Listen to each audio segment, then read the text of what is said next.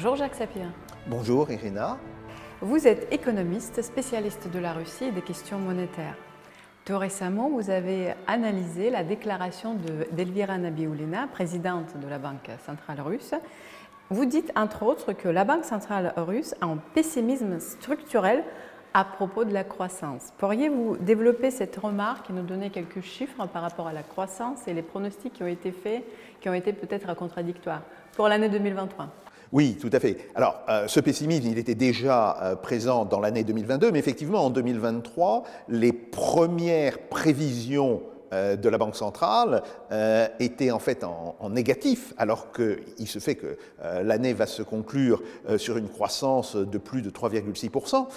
et surtout, ce qui est très impressionnant, c'est que l'intervalle de variation entre, parce qu'il faut savoir qu'on fait toujours des prévisions au mieux et au pire.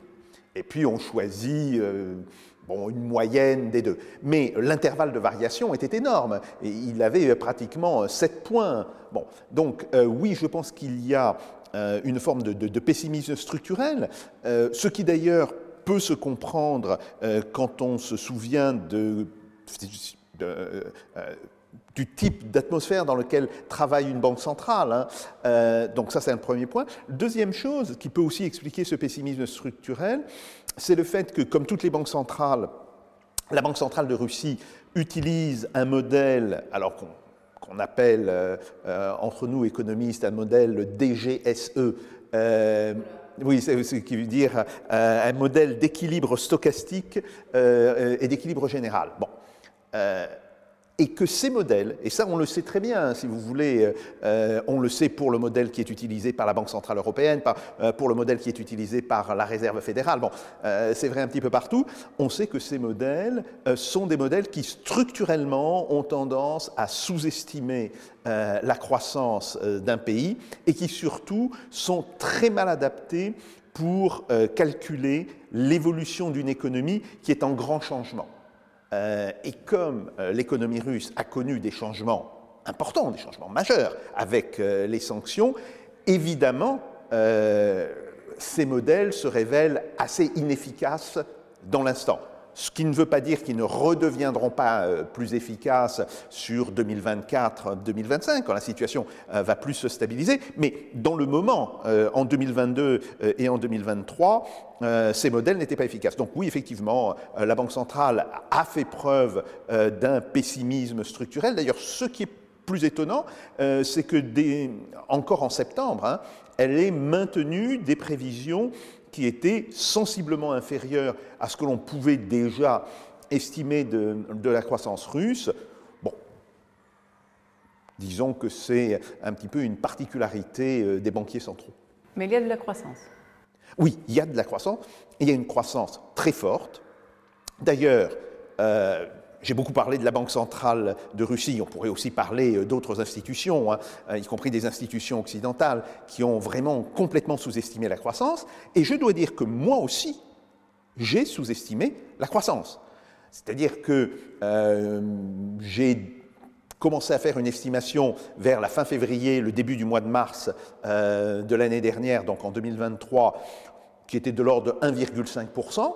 Alors c'était bien sûr mieux que ce que faisaient les, euh, autres institutions, mais, mais, ça restait quand même euh, assez pessimiste.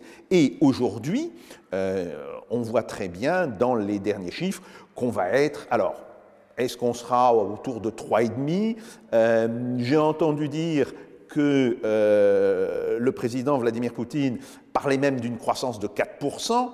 Bon, je pense que grosso modo, on sera entre 3,5 euh, et 4% ce qui veut dire une croissance très forte. Et alors, le plus important là-dedans, c'est que c'est une croissance qui fait plus que rattraper euh, la mauvaise année euh, de 2022. En 2022, on a été dans une récession de 2,1%, donc moins 2,1%, avec disons 3,6% de croissance, on fait plus que récupérer et globalement, l'économie russe repart sur la pente de croissance qu'elle avait euh, avant que commencent euh, les hostilités, avant que commence l'opération spéciale en Ukraine. Actuellement, de plus en plus d'experts se rendent compte des méfaits de l'idéologie anti-russe qui joue en défaveur des pays occidentaux, tant sur le plan militaire que euh, sur le plan économique. Pourquoi l'Occident persiste à décrédibiliser les efforts de la Russie, notamment dans la gestion de leur économie? Alors, sur la question économique, il y a plusieurs raisons. Euh, première raison, c'est une raison, alors bien sûr c'est une raison idéologique, mais elle est tellement profondément euh, je dirais, intégrée dans le mode de pensée occidental, que très souvent les gens n'ont pas conscience de faire de l'idéologie. C'est cette idée que euh, l'économie russe ne peut pas se développer sans l'apport des Occidentaux, que ce soit les entreprises occidentales qui travaillaient en Russie, que ce soit les importations de biens occidentaux en Russie, ce qui n'est pas complètement faux, ou plus exactement, ce qui était vrai au début des années 2000. Oui, au début des années 2000, l'économie russe, la Russie, avait besoin des entreprises occidentales, elle avait besoin d'importer euh, des équipements, des machines pour pouvoir se moderniser. C'était tout à fait exact. Sauf que nous sommes en 2023 maintenant, disons en 2022 euh, si on veut prendre euh, la date du début des sanctions, et il s'est passé tout le développement économique qui a eu lieu de 2020 euh, à 2021-2022. Euh, et en réalité, euh, l'économie russe est devenue, je dirais, indépendante par rapport à cet impact des économies occidentales. Ça, c'est la première raison. La deuxième raison, c'est une raison qui est en fait très politique. si vous voulez, les pays occidentaux, disons l'Union européenne globalement, et puis aussi les États-Unis, mais donc les pays de l'Union européenne se décident à soutenir l'Ukraine. Bien. Et puis ils constatent qu'ils n'ont pas les moyens de fournir la quantité d'armement nécessaire pour permettre euh, à l'Ukraine de mener la guerre qu'elle veut mener. Bon. Donc qu'est-ce qu'on fait? À ce moment-là, pour ne pas dire bah, on vous a fait euh, ce qu'on appelle en bon français des promesses de Gascon, c'est-à-dire des promesses qu'on ne peut pas tenir, euh, au lieu de dire ça, on a commencé à dire ah oui, mais c'est par l'économie que nous allons euh, aider l'Ukraine et nous allons provoquer un effondrement, vous vous rappelez euh, la phrase euh, de Bruno Le Maire, de l'économie russe. Mais c'était complètement politique. Ça n'avait aucune relation avec la réalité. Et maintenant, comme on a dit ça en 2022, reconnaître au début de, l'année 2024 ou fin 2023 que l'on s'est trompé, ça pose un problème, puisque ce sont des hommes politiques, ou des femmes politiques, si vous voulez, ce sont des personnages politiques qui ont dit ça. Autrement dit, ça veut dire que soit ils sont incompétents, soit ils ont menti, soit ils ont dit qu'ils allaient faire quelque chose en sachant que cela ne pouvait pas marcher. Donc, il y a aussi un problème politique, et c'est pour ça que je crains beaucoup que euh, le personnel politique occidental, et en particulier français, euh, reste dans cette idée, oui, nous allons euh, euh, faire du mal à l'économie russe, même s'il commence à savoir maintenant que ce n'est pas le cas. Mais il, ne, disons, il aura énormément de mal à dire la vérité à la population. Vous vous souvenez, on s'est vu l'année dernière, à la même période, vous avez remarqué qu'il y a secteur clé de l'industrie économique russe et les manques de main-d'œuvre dans ces secteurs clés. Est-ce toujours d'actualité? Oui, c'est toujours d'actualité. Alors d'autant plus que euh, dans l'année 2023, la population employée en Russie a augmenté euh, d'un peu plus de 2 millions. Si vous voulez, on était à 72 millions de personnes en emploi en décembre 2022, et en décembre 2023, donc euh, il y a moins d'un mois maintenant, on était à, à peu près à 74 millions. 74, 74,1, bon, c'est énorme. Si vous voulez, euh, euh, la population qui est rentrée euh, dans la sphère du travail en Russie, c'est considérable. 2 millions de personnes sur 72 millions en un an, c'est vraiment une augmentation énorme. Ce que l'on constate aussi, c'est que depuis le mois de septembre ou le mois d'octobre, on est arrivé en fait à une forme de plafond. C'est-à-dire que les 74 millions je vous dis, c'était le, chiffre de, décembre dernier, mais il a été atteint euh, dès le mois de septembre. Donc ça veut dire que la Russie a, d'une certaine manière, épuisé les réserves de travailleurs disponibles et que donc aujourd'hui, la croissance ne sera possible que soit par l'accroissement de la productivité du travail, ce qui est une possibilité, tout à fait, soit en recourant à une immigration importante, mais en sachant que cette immigration, il faudra peut-être qu'elle vienne de nouveaux pays, parce que les réserves euh, de population migratoire euh, qui étaient euh, en Ouzbékistan, au Tadjikistan, en Asie centrale, grosso modo, sont aujourd'hui à peu de choses près épuisées. Et donc, la Russie va devoir regarder ailleurs, alors peut-être au Vietnam, peut-être en Chine, pour avoir justement cette population dont elle a besoin. Ajoutons à cela que ce n'est pas simplement des, ouvriers euh, dont euh, euh, l'économie russe a besoin, ce sont aussi des cadres. Et il y a une enquête qui a été faite dans des entreprises russes qui montre que les entreprises russes manquent ou, cherchent à obtenir environ 30% de leur niveau actuel de personnel d'encadrement. Et quels sont ces secteurs IT Oui, alors c'est un petit peu tout. C'est l'industrie manufacturière euh, essentiellement. Euh, c'est la construction, un petit peu moins dans la construction, mais c'est beaucoup les entreprises mécaniques, métallurgiques, euh, les entreprises de matériel optique et électrique. Bon, c'est là où il y a un véritable manque de gens pour encadrer une main-d'œuvre qui a beaucoup augmenter.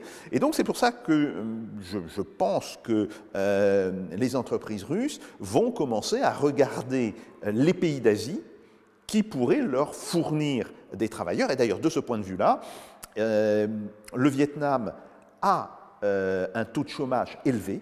Donc ça veut dire que ils peuvent laisser des travailleurs venir s'installer en Russie. Et même chose en Chine. même chose en Chine. la Chine qui, continue de se développer, mais elle a toujours plus de travailleurs euh, que ce qu'elle peut utiliser. Donc, euh, il n'est pas du tout impossible que l'on voit se développer dans les prochains mois ou dans les prochaines années euh, une émigration de la part des pays d'Asie vers la Russie. Alors on sait que le gouvernement russe à réorganiser un petit peu les, euh, mécanismes euh, de migration euh, vers la Russie. Mais ça serait d'ailleurs quelque chose d'assez intéressant parce qu'on peut très bien imaginer que des jeunes ingénieurs chinois qui ont du mal à trouver un travail aillent travailler en Russie pendant 5-6 ans, acquièrent, si vous voulez, des compétences professionnelles pour après retourner en Chine. Donc tout ceci est parfaitement concevable. Maintenant, nous verrons bien ce qu'il en sera à la fin de l'année 2024 euh, et au début de l'année 2025, mais c'est vrai que la pénurie de travailleurs euh, est aujourd'hui un problème majeur. D'ailleurs, dans toutes les études microéconomiques qui ont été faites euh, sur des entreprises russes, c'est je dirais, le premier souci des chefs d'entreprise. La première chose dont ils parlent, c'est nous ne trouvons pas assez de gens pour développer euh, notre entreprise. Bon, ce qui est à la fois une bonne nouvelle et une mauvaise nouvelle. C'est une bonne nouvelle parce que ça veut dire qu'il euh, y a toujours des, possibilités de développement extrêmement importantes. Et puis, c'est une mauvaise nouvelle parce que ça va constituer effectivement un frein euh, au développement. Donc il y a des chefs d'entreprise, puisque je me souviens, et vous parlez des, années 2000, quand exactement la Russie avait besoin des chefs d'entreprise également. Et par contre, cette immigration de chefs d'entreprise a été cherchée en Europe occidentale. Tout à fait. Ce qui n'est plus le cas. Non, ce n'est plus le cas. Ce n'est plus le cas. Et, aujourd'hui, euh, au niveau, si vous voulez, du, euh, personnel dirigeant, euh, la Russie a tout ce, dont elle a besoin. Si vous voulez, il n'y a pas de, je dirais, de, pénurie ou il n'y a, même pas de, différence de formation entre des cadres dirigeants britanniques, français, allemands et des cadres dirigeants russes. Non, par contre, je dis, là où le problème se pose, ce sont effectivement les, ouvriers, les travailleurs, en particulier euh, dans la construction, hein, dans le BTP, dans ce qu'on appelle le bâtiment et travaux publics, parce qu'il euh, y a un développement extrêmement important euh, de ce secteur, et puis dans l'industrie, et en particulier avec le fait que dans l'industrie, on demande certes des ouvriers, mais ce sont des gens avec des qualifications quand même relativement importantes. Et, donc voilà, à un moment donné, la Russie se rend compte que son développement économique, eh bien, manque de bras, ce qui, et là encore, si vous voulez, euh, historiquement, euh, c'est pas non plus tellement nouveau. Euh, en 1946, quand le commissariat général au plan, qui venait d'être créé par le général de Gaulle, a rendu son premier rapport en décembre 1946, quel est le problème numéro un que signale le commissariat général au plan C'est le manque de main-d'œuvre dit euh, l'industrie française va manquer de main-d'œuvre, il faut donc trouver les ressources pour attirer de la main-d'œuvre vers l'industrie. À l'époque, en France, c'était relativement facile. On avait 40% de la population qui travaillait dans l'agriculture. C'était évidemment une autre période. Et donc, euh, en modernisant l'agriculture, on a dégagé des forces de travail importantes. On peut aussi le faire en Russie mais en Russie, euh, il y a quand même nettement moins de gens qui travaillent dans l'agriculture. On doit être autour de, 17-18% euh, de la main-d'œuvre. Donc, même si on, accroît euh, la productivité des activités agricoles, on ne dégagera pas suffisamment de travailleurs pour, si vous voulez, répondre aux besoins de l'industrie russe sur les 3 à 4 années à venir. Vous êtes d'accord avec Emmanuel Todd dans son dernier ouvrage intitulé La défaite de l'Occident? Il dit que l'Occident, composé d'oligarchie libérale, la Russie est une démocratie autoritaire. En tant qu'économiste, quel est votre commentaire? Alors, euh, en tant qu'économiste, euh, la différence entre les deux euh, est, assez compliquée à faire. prenons un autre pays comme le Japon. Le Japon est ni une vraie démocratie, ni une véritable oligarchie. C'est quelque chose de différent. Parce qu'on a effectivement de très grandes entreprises qui ont un poids politique assez important, mais qui sont sous la coupe d'une administration elle-même extrêmement compétente. Donc en fait, euh, je pense que, et, c'est une tendance qui euh, se développe depuis, euh, maintenant on peut dire, allez, 2008-2009, la Russie est en train d'évoluer vers un type d'organisation socio-économique, parce que ce n'est pas que de l'économie, c'est du politique, c'est du social, bien, qui va la rapprocher de la situation des grands pays d'Asie, Chine, Japon, voire la Corée, avec la constitution de ces grands groupes intégrés, euh, les aibatsu japonais, ce qu'on appelait avant les, euh, aibatsu, euh, les shebols coréens, les grandes entreprises intégrées chinoises, et on voit que la Russie, qui avait commencé par regarder vers le modèle anglo-saxon, britannique ou américain, euh, où en réalité euh, on a des entreprises qui sont très liées au marché financier, elle a effectué lentement un basculement vers ce modèle beaucoup plus intégré et beaucoup moins financiarisé. Et je crois que c'est ça qui est en réalité euh, l'important, parce que là on voit que le capitalisme peut prendre des formes extrêmement différentes. Euh, bon, le capitalisme européen n'est pas le capitalisme américain, qui lui-même n'est pas le capitalisme euh, des pays d'Asie, Chine, Japon, Corée. Et dans ces différents types de capitalisme, on voit que la Russie est en train de s'inspirer de plus en plus du modèle d'Extrême-Orient, beaucoup plus que du modèle anglo-saxon, disons anglo-américain, et même que du modèle européen. Plusieurs articles de sources anglo-saxonnes indiquent les chiffres records d'extraction de pétrole en Russie en 2023, ce qui prouve la résistance aux sanctions finalement depuis euh, la deuxième euh, année euh, consécutive. Quels sont les chiffres et vos pronostics par rapport bah, aux années à venir, notamment 2024 alors oui, c'est évident que ces chiffres montrent un, échec des sanctions commerciales des sanctions qui, portaient justement sur le commerce du pétrole et du gaz. D'ailleurs, il y a de cela une semaine, on a appris que les États-Unis avaient réimporté du pétrole de Russie à un prix de 74 dollars le baril, c'est-à-dire très au-dessus du prix plafond qui avait été pourtant fixé par le G7, qui était de 60 dollars euh, le baril. Globalement, euh, ce que l'on sait du, marché des hydrocarbures, c'est que la demande mondiale des hydrocarbures va rester relativement élevée pour l'année 2024.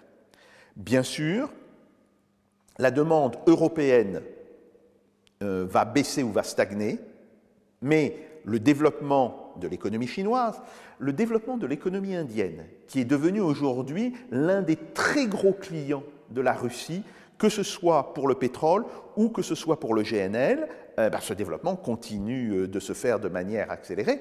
Et globalement, l'économie, ce n'est jamais que de l'énergie transformée, hein, si vous voulez. Donc, on voit que la demande de pétrole et de gaz va se maintenir à un niveau élevé, ce qui fait qu'on peut penser que le prix moyen du pétrole va rester supérieur à 70 dollars euh, le baril. Il est actuellement entre 77 et 78 dollars le baril euh, ces derniers jours, euh, et qu'il pourrait même suivant euh, les périodes, monter au-dessus de 80, voire au-dessus de 90. Mais disons, un, prix du pétrole supérieur à 70 ou 75 euh, dollars le baril sur le long terme, oui, ça me semble être tout à fait crédible et évidemment, euh, c'est un prix qui est tout à fait satisfaisant pour un pays comme la Russie, aussi d'ailleurs pour des pays comme euh, l'Arabie saoudite euh, euh, ou l'Iran. De ce point de vue-là, il y a à l'évidence des intérêts communs des producteurs de pétrole. Les sanctions ont également consolidé la coopération russo-chinoise. on sait que la Chine devient le plus grand exportateur automobile dans le monde. Et en Europe, il y a de plus en plus de voix qui, qui sont mécontentes par rapport à l'effet boomerang des sanctions. Euh, jusqu'à quand l'économie européenne peut tenir le coup? Euh, Si vous voulez, l'économie européenne, elle peut tenir le choc, mais elle va tenir le choc en perdant de sa substance, euh, en se dégradant progressivement. Euh, il ne faut pas avoir dans l'idée le fait qu'on euh, va connaître une crise grave, une crise dramatique de l'économie européenne dans les mois qui viennent ou dans les années qui viennent. Non, ça serait plutôt une lente tendance euh, à la baisse. On le voit en particulier sur l'industrie allemande, qui a quand même reculé de plus de 2% en 2023. Alors, L'Allemagne a moins reculé que cela parce que des activités de services sont venues se substituer à euh, l'activité industrielle, mais globalement, euh, si on regarde uniquement l'activité industrielle, oui, euh, l'activité industrielle européenne est en déclin et elle va malheureusement continuer ce déclin.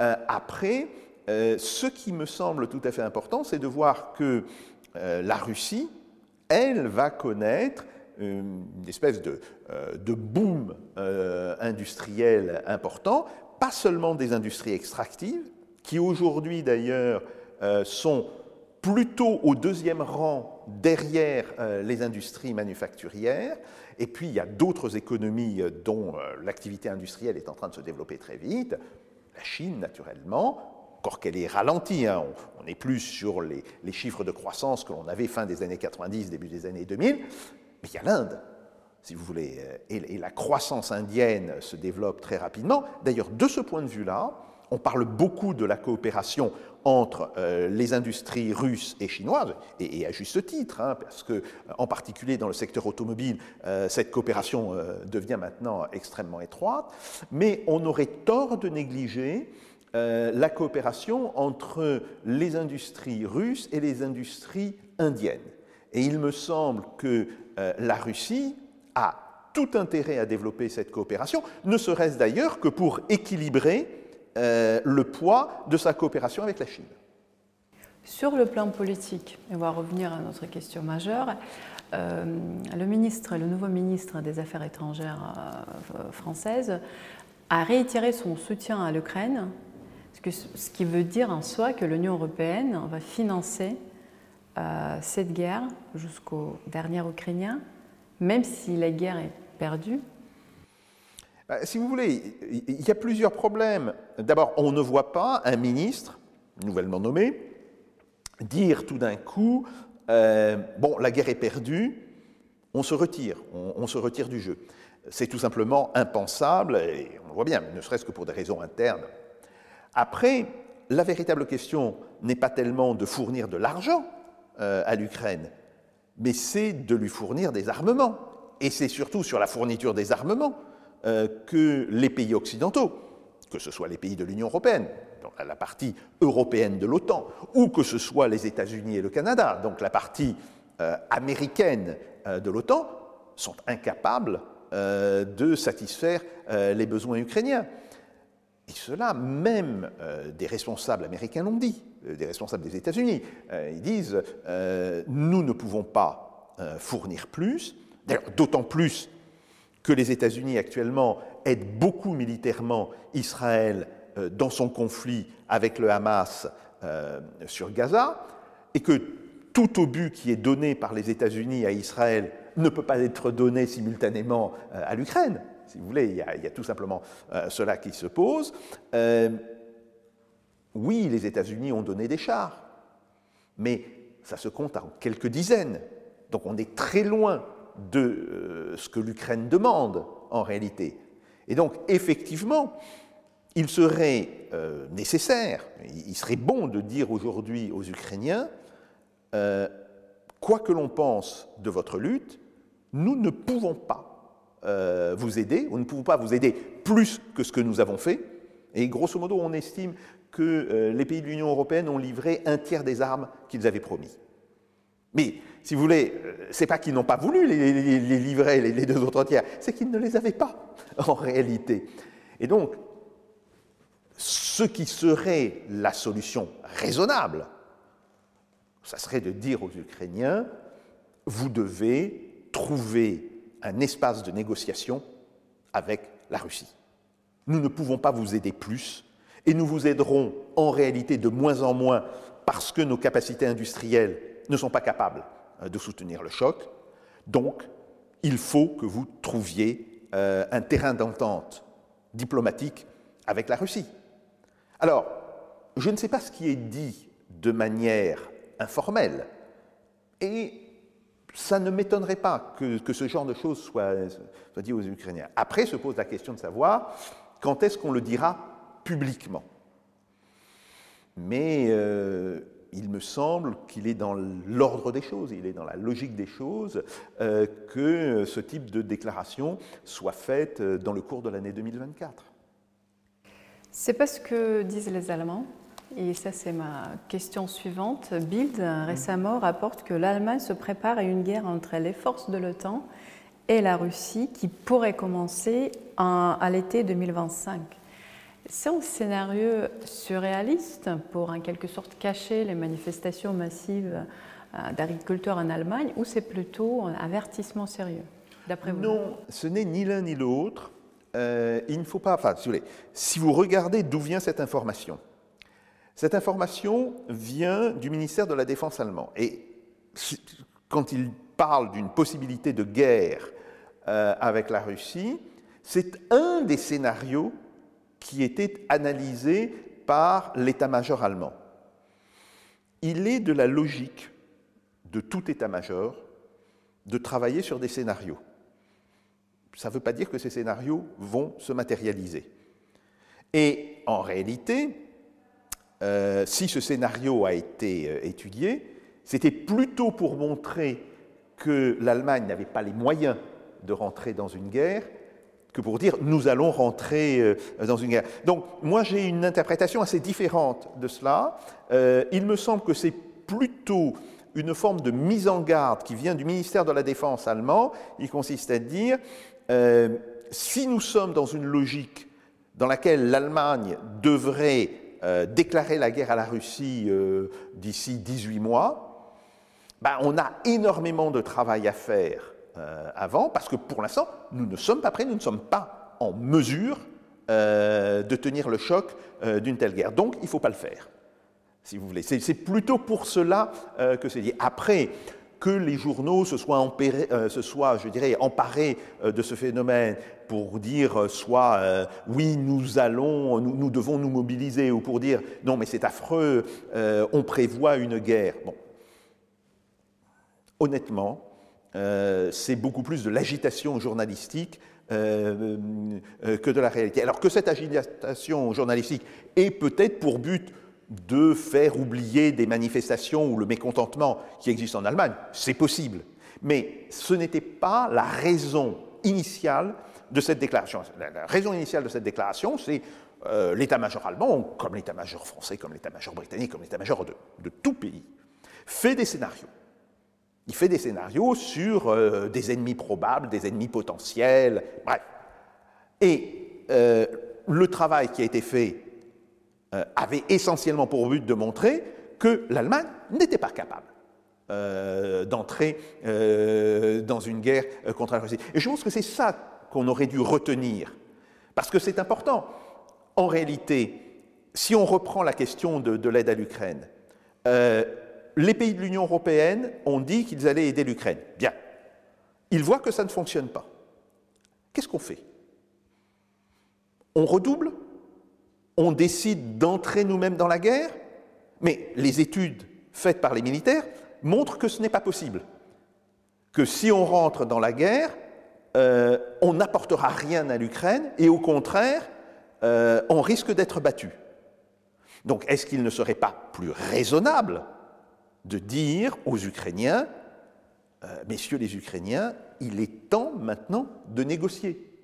Et on peut se demander d'ailleurs, si euh, les, gens du ministère de la Défense euh, allemand qui ont fait circuler ce type d'informations, à quoi ça sert de dire bah, l'Allemagne n'a pas les moyens euh, d'entrer en guerre contre la Russie, elle n'aura pas les moyens avant dix ans?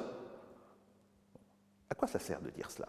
Si ce n'est de faire comprendre à la population, de faire comprendre en tous les cas aux élites allemandes que il va falloir maintenant prendre une position de négociation et faire pression sur les dirigeants ukrainiens euh, pour négocier.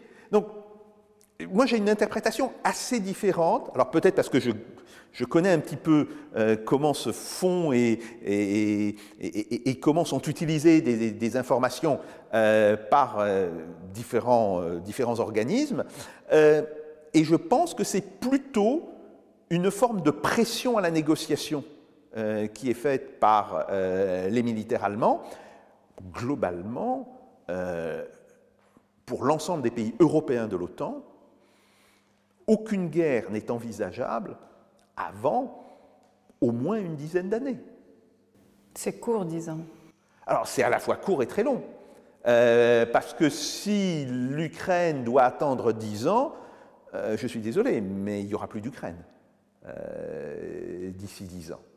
Donc, 10 ans, euh, ça veut dire que les Ukrainiens n'ont pas d'autre choix que de négocier. Alors maintenant, c'est à eux de prendre la décision, ça c'est euh, clair, ça c'est évident, mais ils n'ont pas d'autre choix. Vous êtes en contact avec vos collègues, les étudiants russes. On, parle, et, et c'est évident, la Russie se rapproche des pays BRICS euh, sur le plan économique également, il y a beaucoup mm. d'échanges entre les étudiants. Mm. Et on s'éloigne euh, de la France, hélas, et de l'Europe. Euh, quand vous allez en Russie, quelle est leur, je dirais, attitude par rapport à ça? Est-ce qu'ils voient cette, cette, cette, ce divorce? Ben, alors bien sûr, après ça dépend des, des gens. Il y a des gens qui regrettent cela. il y a des gens qui au contraire sont partisans de ce divorce. Euh, bon, et globalement, euh, je pense que l'interview qu'avait donnée Sergei Karaganov à un journal russe était très représentatif de l'atmosphère euh, parmi, je dirais, les, élites intellectuelles russes, qui consiste à dire, oui, euh, nous, Russes, nous sommes un pays de culture européenne, même si notre culture n'était pas qu'européenne, il y a toujours eu une dimension de culture asiatique euh, en Russie, mais nous sommes quand même globalement un pays de culture européenne, et en réalité, l'Europe se détournant de la culture qu'on considérait comme européenne, nous n'avons pas d'autre choix, nous, que de nous tourner vers euh, les pays d'Asie. Euh, je pense que c'est un, une interview qui est extrêmement intéressante. En plus, on sait le rôle politique euh, qu'a joué Sergei Karaganov depuis les années 1990. Euh, c'est quand même quelqu'un qui a dirigé beaucoup de centres de recherche, euh, ce qu'on appelle des, think tanks en anglais, qui, est une personnalité éminente sur la question. Le fait qu'il dise cela, alors qu'il était lui-même ce qu'on appelait un occidentaliste un petit peu dans, le, dans, le, monde russe, ça me semble extrêmement intéressant. Ça veut dire qu'il euh, y a une forme de déception euh, par rapport à l'Occident euh, et que globalement, alors qu'elle le considère de manière, je dirais, joyeuse ou qu'elle le considère de manière résignée, mais l'élite russe regarde de plus en plus et va regarder de plus en plus effectivement vers l'Asie. Par ailleurs, euh, du simple point de vue de ses intérêts économiques, c'est tout à fait logique, car euh, pour les 20 ans qui viennent, au moins, au moins, euh, le cœur de la croissance ne sera plus en Europe. Le cœur de la croissance sera en Asie. En Asie, peut-être un petit peu en Afrique d'ailleurs, bon, mais il ne sera plus très clairement en Europe. Et donc, il est assez logique qu'un pays comme la Russie, qui est à la fois une puissance européenne, mais aussi une puissance extra-européenne. Et, ça, si vous voulez, c'est une dualité euh, qu'on a beaucoup de mal à saisir euh, en France.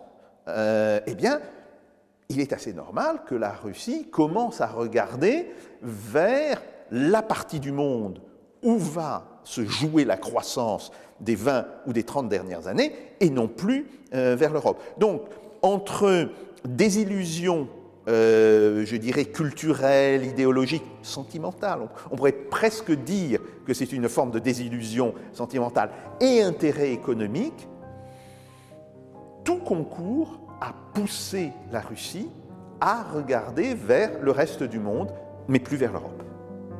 Merci beaucoup Jacques Sapir de continuer le dialogue et de le maintenir. Merci beaucoup.